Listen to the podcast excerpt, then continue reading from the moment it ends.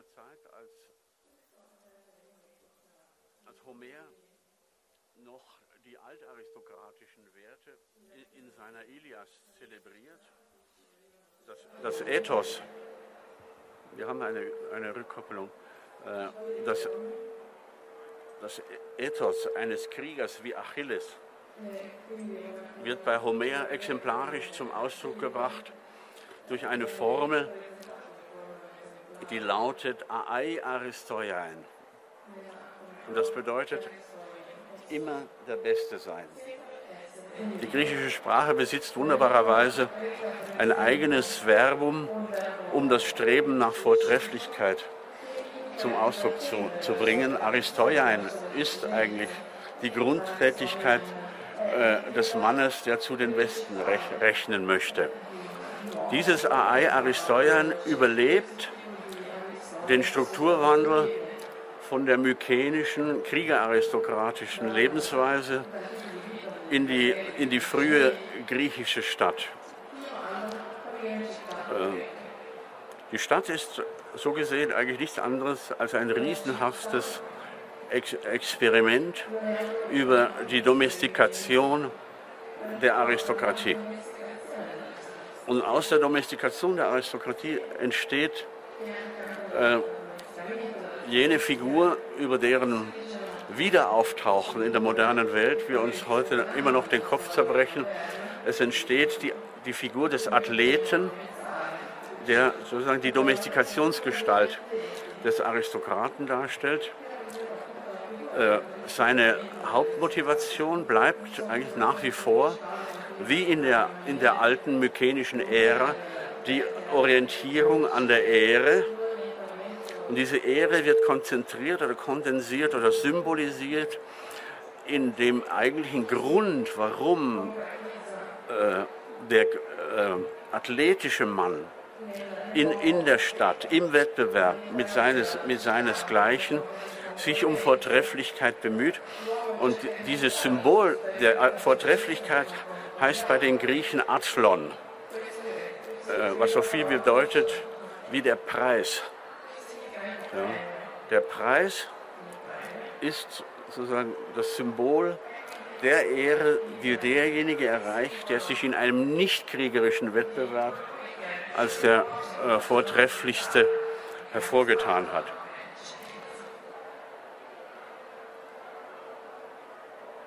Bei den panhellenischen äh, Spielen der Athener bestand der, der Preis in einem Kranz der dem Sieger auf den Kopf gesetzt wurde, bei den zahlreichen anderen äh, Spielen in Olympia, in Delphi, in Nemea, bei den isthmischen Spielen und äh, vielen anderen lokalen Wettbewerben, die eben genannt waren, panhellenische äh, Agone.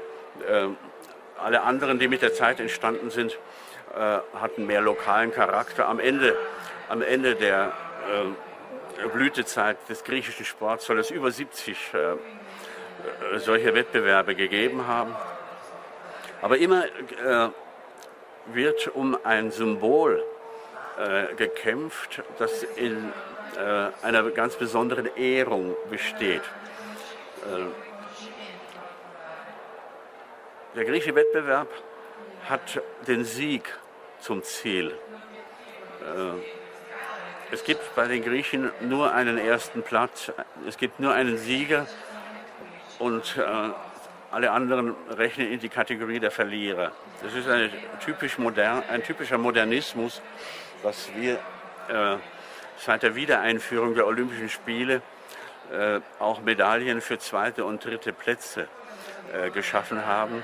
Man könnte äh, praktisch sagen, die Silbermedaille ist sozusagen äh, ein äh, Unternehmen zur Humanisierung des, des Sieges, äh, ohne den in der, in der Moderne äh, die, Wieder, die Wiederkehr einer solchen agonalen Praxis nicht zu denken gewesen wär, wäre. Hieraus entwickelt sich dann die, die klassische agonale Kultur, die sich insbesondere in Athen drei äh, Ausdrucksorte, drei architektonische Artikulationen verschafft. Äh, die bis auf den heutigen Tag äh, überlebt haben in ihrer architektonischen wie auch in ihrer soziologischen Funktion. Auf der einen Seite das Stadion, das in der Gestalt der modernen Arena wiederkehrt. Äh, auf der anderen Seite die Agora, der Marktplatz, äh, dessen Nachbild wir hier in Modena auch noch äh, live erleben. Und äh, an dritter Stelle das Theater. Alle drei Orte sind äh, Schauplätze, auf denen sich äh, verwandelte äh, aristokratische Motivationen, das heißt Ambitionen, äh, nach, die nach, mit dem Streben nach Vortrefflichkeit zusammen sind, artiku artikulieren können. Die Tatsache ist, dass in der Antike nur der Sieger äh, zelebriert wurde, führte auch dazu, dass man den Sieger versuchsweise immer nur in seiner in seiner besten Gestalt, in seiner schönsten Gestalt verewigen wollte. Äh, Griechenland war in seiner klassischen Zeit zugleich von lebenden Menschen wie von Statuen bevölkert.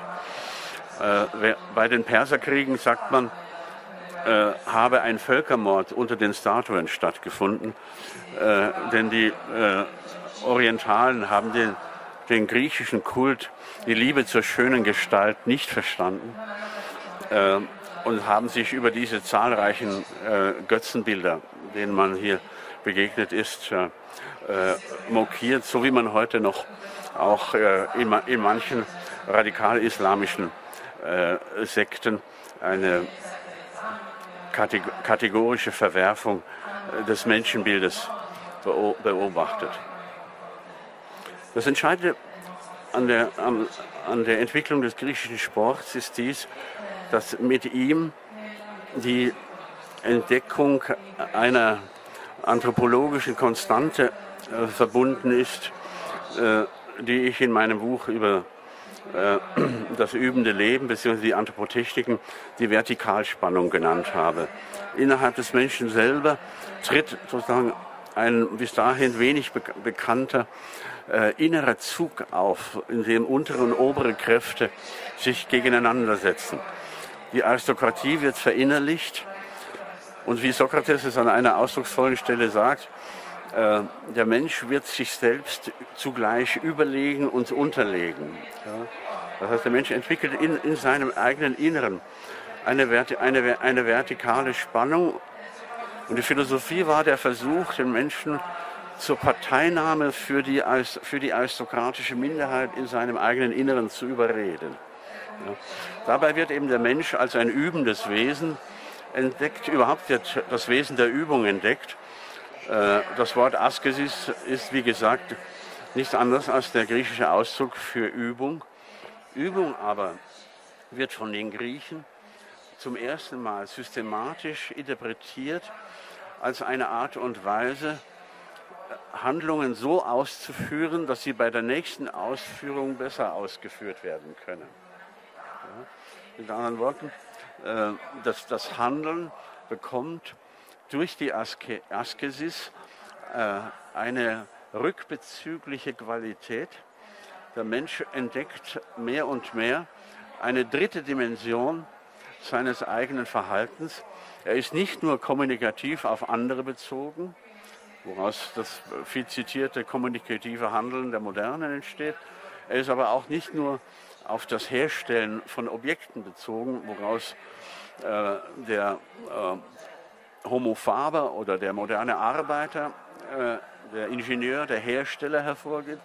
Er ist, und das ist die ganz große griechische Entdeckung, er ist auch auf die Fabrikation seiner eigenen Subjektivität bezogen, indem er alle Handlungen, die er ausführt, oder einige wesentliche Handlungen, die er ausführt, so ausführt, dass durch die Art der Ausführung seine Fähigkeit, diese Handlung zu wiederholen, verbessert wird. Mit anderen Worten, hier entsteht sozusagen eine, die Entdeckung der Übung oder beziehungsweise des, Exerzi des Exerzitiums als einer anthropogenen Matrix, aus der zugleich die höheren Formen der Religion, die komplizierteren Rituale, der Sport, dann aber auch die Wissenschaft und die Philosophie hervorgehen. Durch den Begriff der Übung entsteht sozusagen ein neues kategoriales Obdach für Phänomene, die wir in der Moderne ganz zu Unrecht völlig getrennt betrachten. Denn wir müssen einsehen, wenn wir über Übungen reden, über, äh, dass wir für den Sport, für die Religion, für die Kunst, die Wissenschaft und das Militär ja, eine, ein, ein gemeinsames, ein kategoriales Obdach äh, besitzen, unter dem wir erst die innere Zusammengehörigkeit dieser Phänomene angemessen verstehen können. Im Übrigen ist es klar, dass, wir, dass die Griechen nicht alle den Sport geübt haben, sondern die größte Intensität neben der, äh, sportiv, der sportiven Ambition bestand darin, und daraus geht die Erfindung der Demokratie hervor, dass die, dass die besten Redner in einer Gesellschaft, das sind in der Regel die, die Träger der, der, demokratischen Impulse, äh, die Fähigkeit des Redens so sehr trainiert haben, dass aus dem, aus dem gewöhnlichen Reden selbst fast so etwas wie äh, Olympische Spiele entstanden. Die Griechen, die Griechen sind zusammen mit ihren Nachfolgern, den Römern, diejenigen, äh, die die Tätigkeit, die jedermann ausübt, nämlich das Reden, selber in eine artifizielle Dimension emporgehoben haben und dadurch eine tiefe innere Verbindung zwischen Rhetorik und Athletismus erzeugt haben. Und an der Kreuzung zwischen diesen beiden Funktionen entsteht äh, die Philosophie. Im Übrigen will ich nicht vergessen anzumerken, dass die Askesis, also die Askese, schon bei den Griechen auch eine äh, erot erotologische Implikation besaß, weil sich die jungen Männer, äh, die sich für die Olympischen Spiele vorbereiteten, vier oder fünf Wochen vor Beginn der Spiele in ein gemeinsames Trainingscamp zurückziehen mussten, bei welchen äh, sie keinerlei Kontakt mit ihren Frauen oder ihren Müttern pflegen durften. Die Tradition, dass die Kämpfer nackt waren, soll übrigens darauf zurückgehen, dass sich einmal eine Mutter im Gewande eines Trainers in ein solches Jünglingstrainingslager mit eingeschlichen hatte, worauf man hin äh, das, das Gesetz erließ, dass alle Athleten nackt auftreten mussten. Äh, darauf geht der Begriff des Gymnasiums zurück, äh, das von dem griechischen Wort Gymnos, nackt, herkommt. Dieses, dieser Retreat, also dieser, dieser Rückzug, dieser Übungsrückzug vor den Olympischen Spielen bei den, bei den Griechen selber, ist ein Ansatzpunkt für das, was später Askese in einem europäischen, äh, in einem christlichen, in einem abendländischen Sinne heißen wird. Nach dem Zerfall der Polis infolge des Peloponnesischen Krieges, des Dreißigjährigen Krieges der Griechen, äh, wandelt sich der Athletismus von einer aristokratisch-demokratischen Disziplin mehr und mehr in eine äh, sozusagen Plebe, eine Form der plebejischen Massenkultur. Wir beobachten einen mehrfachen Untergang des Athletismus. Dabei sind vor allem drei Argumente zu beachten. Der Athletismus der Griechen geht unter, zum ersten durch Inflation. Ja, es soll am Ende im vierten Jahrhundert äh, über 40 Spiele gegeben haben und der Typus des reisenden Athleten, der überall Preise äh, absammelt, wurde zu einer massenhaften Erscheinung in der griechischen Alltagskultur. Zweitens geht der klassische Athletismus unter durch die mazedonische Soldateska, äh, die mazedonische Form der Kriegführung äh, drängt die Begeisterung der Griechen für den Einzelkampf zurück. Bekanntlich, bekanntlich haben die Mazedonier den Formationskrieg äh, erfunden, was äh, in äh, militärischer Hinsicht so etwas wie ein Gegenstück zum Mannschaftssport gewesen ist, den es bekanntlich bei den Griechen selber nicht gegeben hat. Die Griechen hatten nur Einzelkämpfe, einzelne Agone. Äh, durch sozusagen den mazedonischen Virus wird die Idee der Mannschaft äh, äh, eingeführt und beim Übergang in die römische Schlachtordnung wird, wird diese relative Desavouierung des Einzelkampfes in die späteren, äh, die römischen Adaptionen äh, der, der griechischen Stadionkultur eingebracht. Im Übrigen darf ich daran erinnern, dass auch akademische Titel wie Doktor und Magister aus dem, äh, aus dem römischen Militär kommen äh, und nicht aus, äh, der Griech, nicht aus der griechischen Akademie und, auch, und deren römischen Imitationen. Der Campi-Doktor war sozusagen der, der, derjenige, der für die römische Infanterie die Einführung in den Schwertkampf äh, zu unterrichten hatte. Und der Titel des, des Magisters war reserviert für den äh, Führer der römischen Kavallerie. Äh, das hatte mit dem Argument zu tun, das ich vorhin versuchte anzudeuten, dass durch die äh, Ver Versetzung des Augenmerkes auf den Übungsaspekt neue Oberbegriffe entstehen, die zwischen Militär, Akademie, Religion, Kunst und Wissenschaft ein gemeinsames Obdach erzeugen. Im Großen und Ganzen muss, äh, ist der Untergang des antiken äh, Athletizismus aber weder nur durch die griechisch-römische Inflation und nur, oder die mazedonische äh, neue äh, Militärformation zu erklären.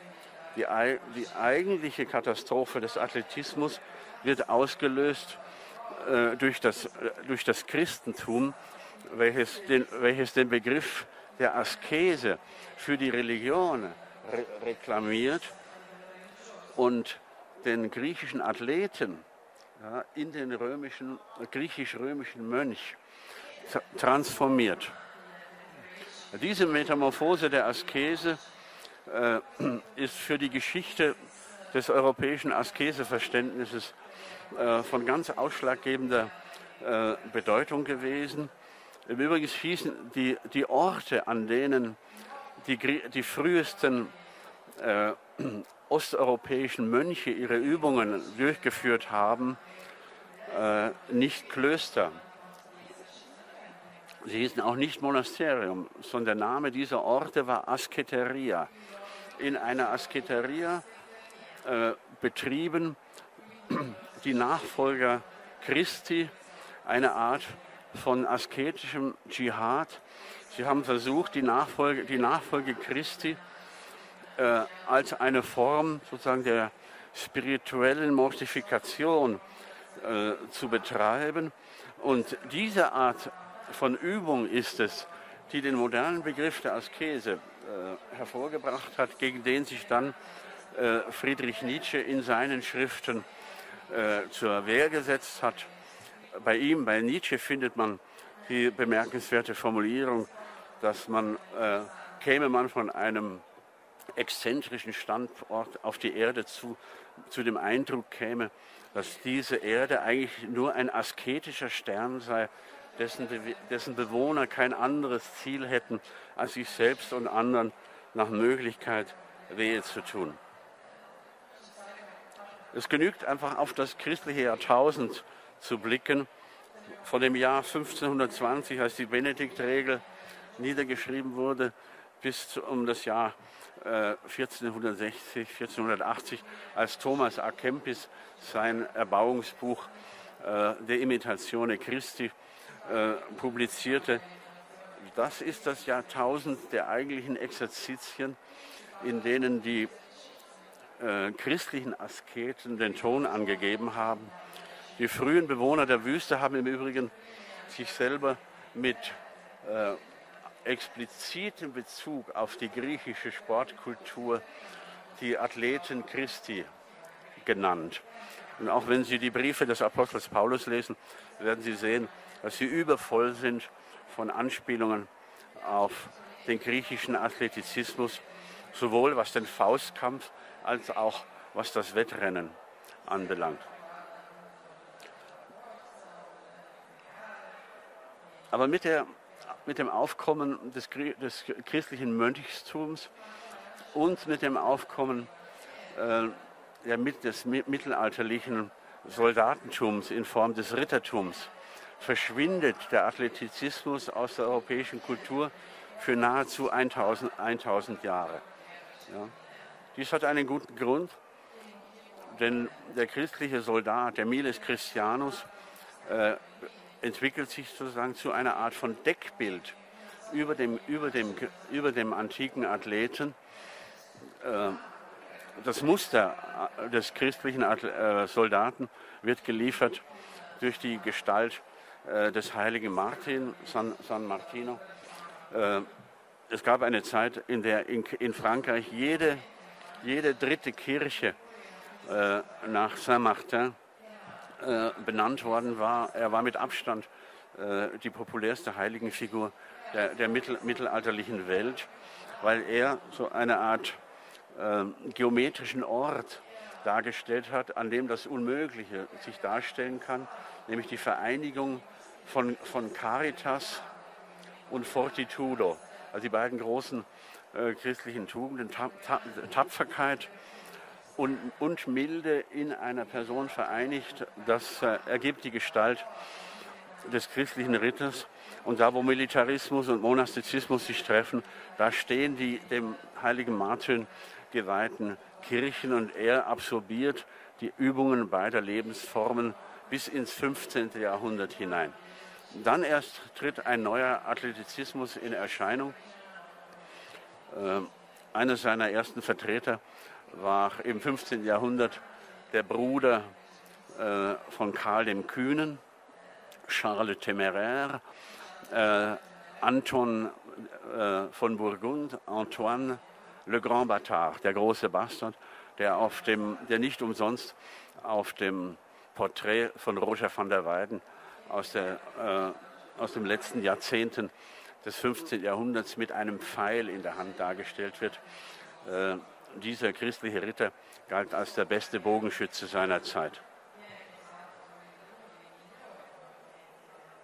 Üblicherweise verbinden wir die Erinnerung an das 14., 15. und 16. Jahrhundert mit dem Begriff der Renaissance oder der Rinascita. Warum?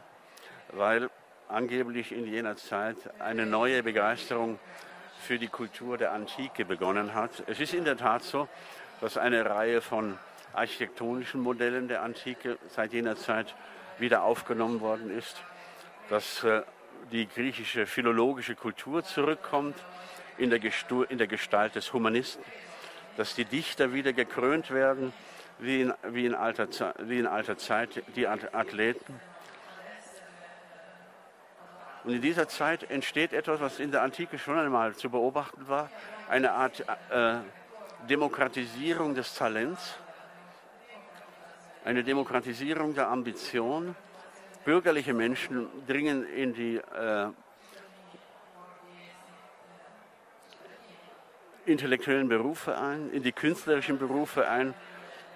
Man könnte sagen, es entsteht so etwas wie eine, ein zweites Überflüssigwerden der Aristokratie.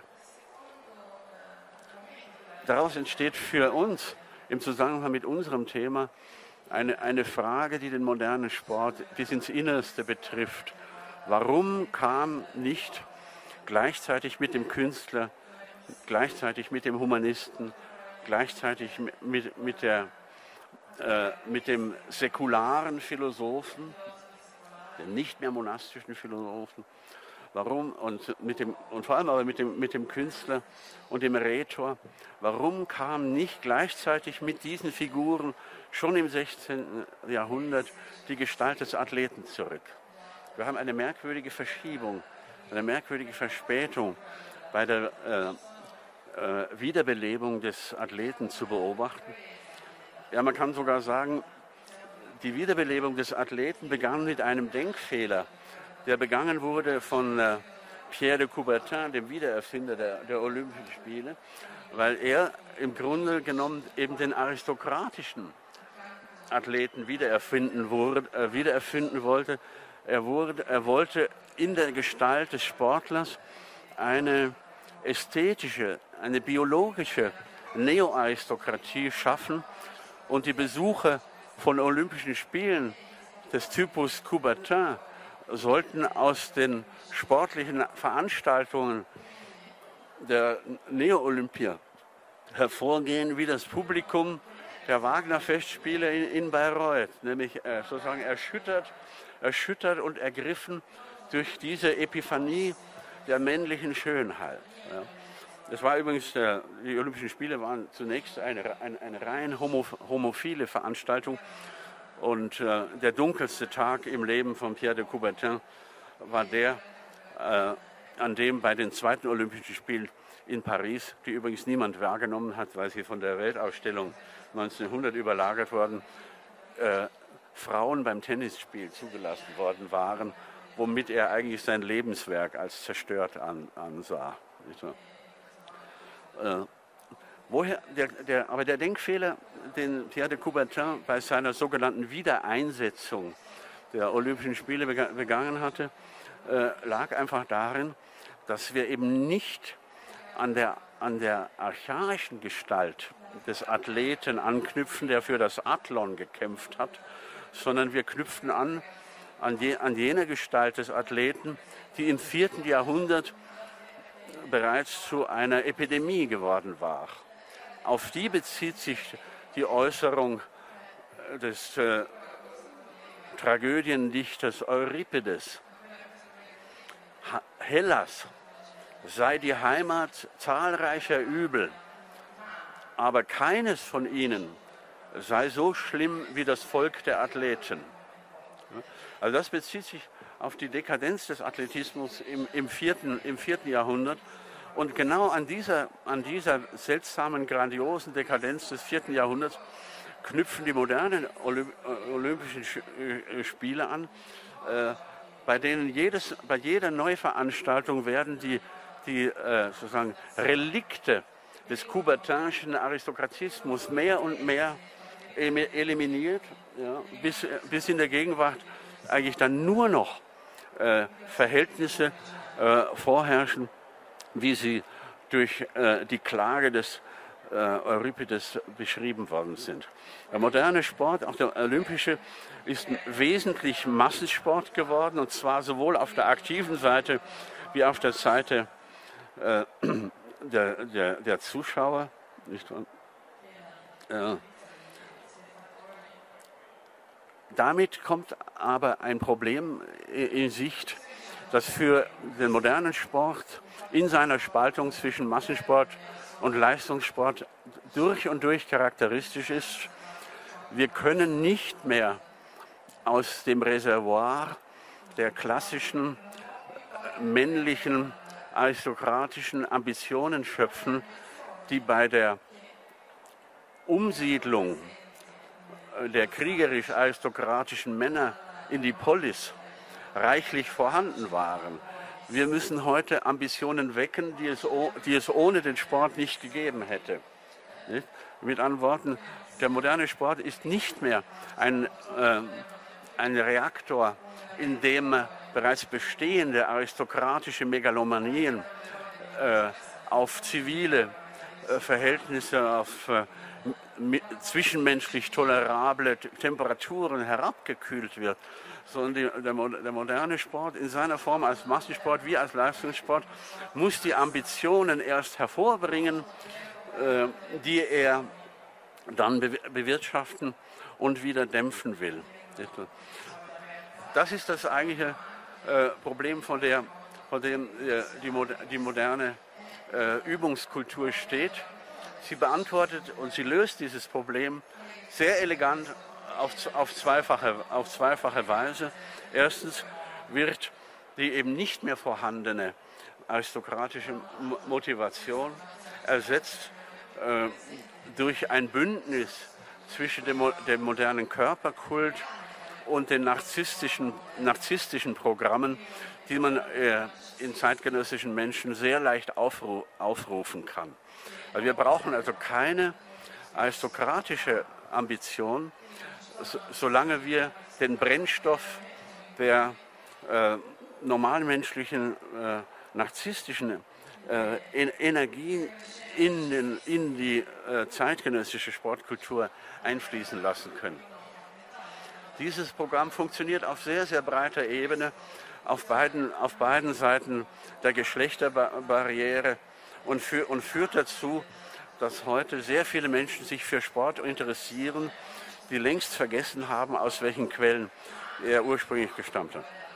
Das zweite Phänomen, das man in Rechnung stellen muss, wenn man den modernen Sport verstehen möchte, ist die Popularisierung des Trainers.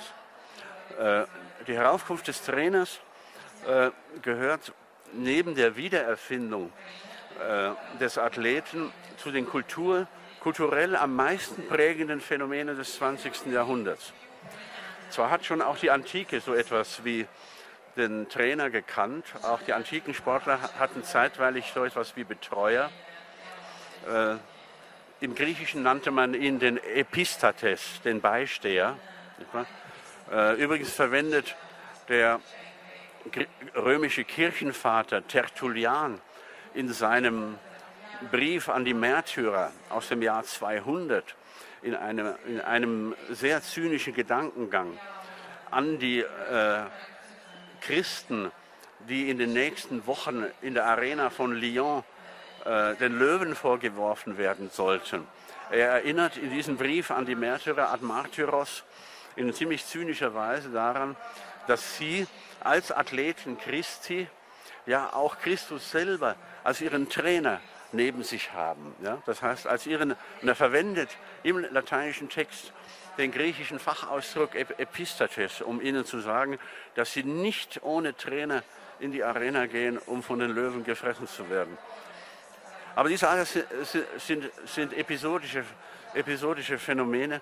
Der Trainer kommt in, in, in Wirklichkeit äh, vom, wenn man vom Fechtlehrer absieht, der immer eine zentrale Rolle gespielt hat, und vom Reitlehrer, äh, der in der klassischen äh, Armee von großer Bedeutung war. Der Trainer des Sportlers kommt gleichzeitig mit dem Sportler selber, also mit dem Athleten erst zurück und ist daher eine der, Schlüssel, eine der Schlüsselerscheinungen für die Zivilisation des 20. Jahrhunderts. Und das heißt, er ist nämlich der, diejenige Figur, äh, die die Schwäche des Narzissmus, äh, die man bei den nicht aristokratischen Sportlern normalerweise vorfindet, äh, kompensieren muss dadurch, dass er seinen Willen zum Sieg mit dem Willen zum Sieg, der im Sportler angelegt, aber nicht voll entfaltet ist, ver, ver, vermischt oder verbindet. Äh, hierüber äh, gibt es hier ein etwas äh, längeres Zitat.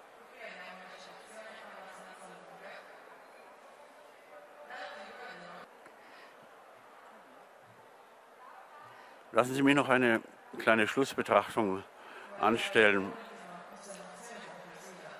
Äh, die christliche Kultur und, und auch die moderne Kultur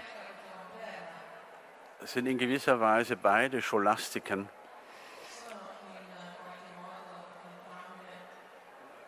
Wenn man sich auf die Definition einigen kann, dass eine Scholastik ein System ist zur Organisation dieser Vertikalspannung, unter der die Menschen in den höheren Kulturen existieren.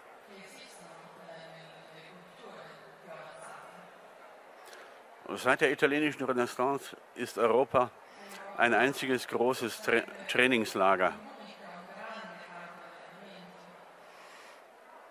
Einer der frühesten Trainer äh,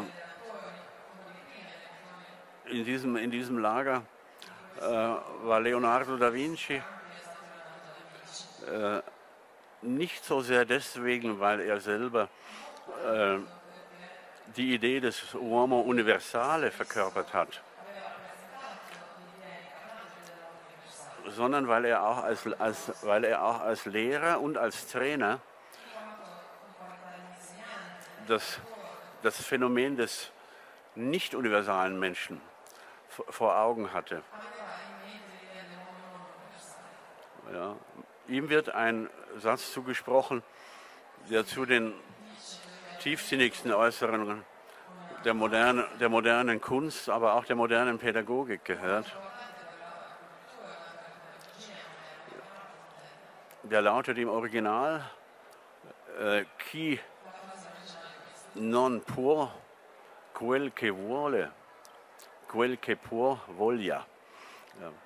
Da beginnt, äh, da beginnt, wenn Sie wollen, äh, die Idee sozusagen des, äh, des, des, des, Spezi des Spezialtrainings ja, und der, der Förderung des, des individualisierten Talents. Ja. Und, selbst, und selbst der Autodidakt ja, äh, muss mit dieser Formel arbeiten, indem, ja, indem er lernt, sozusagen mit diesem inneren Meister zu trainieren, der, der, der sich in der Leonardo-Formel artikuliert. Das hat auch einen Bezug zu der zeitgenössischen Situation des Sports. Wir sind im 21. Jahrhundert in gewisser Weise wieder dort, wo der Sport im vierten oder dritten Jahrhundert vor Christus gewesen ist, nämlich in einer Situation, in der man zwischen der Hochblüte und der vollkommenen Dekadenz nicht unterscheiden kann.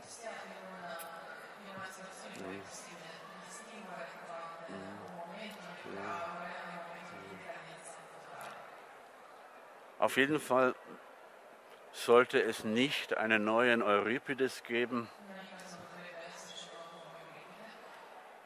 der uns sagt, die modernen Nationen sind die, sind die Heimat vieler und großer Übel, aber keine sei schlimmer als das Volk der Athleten und ihrer Funktionäre. Danke sehr.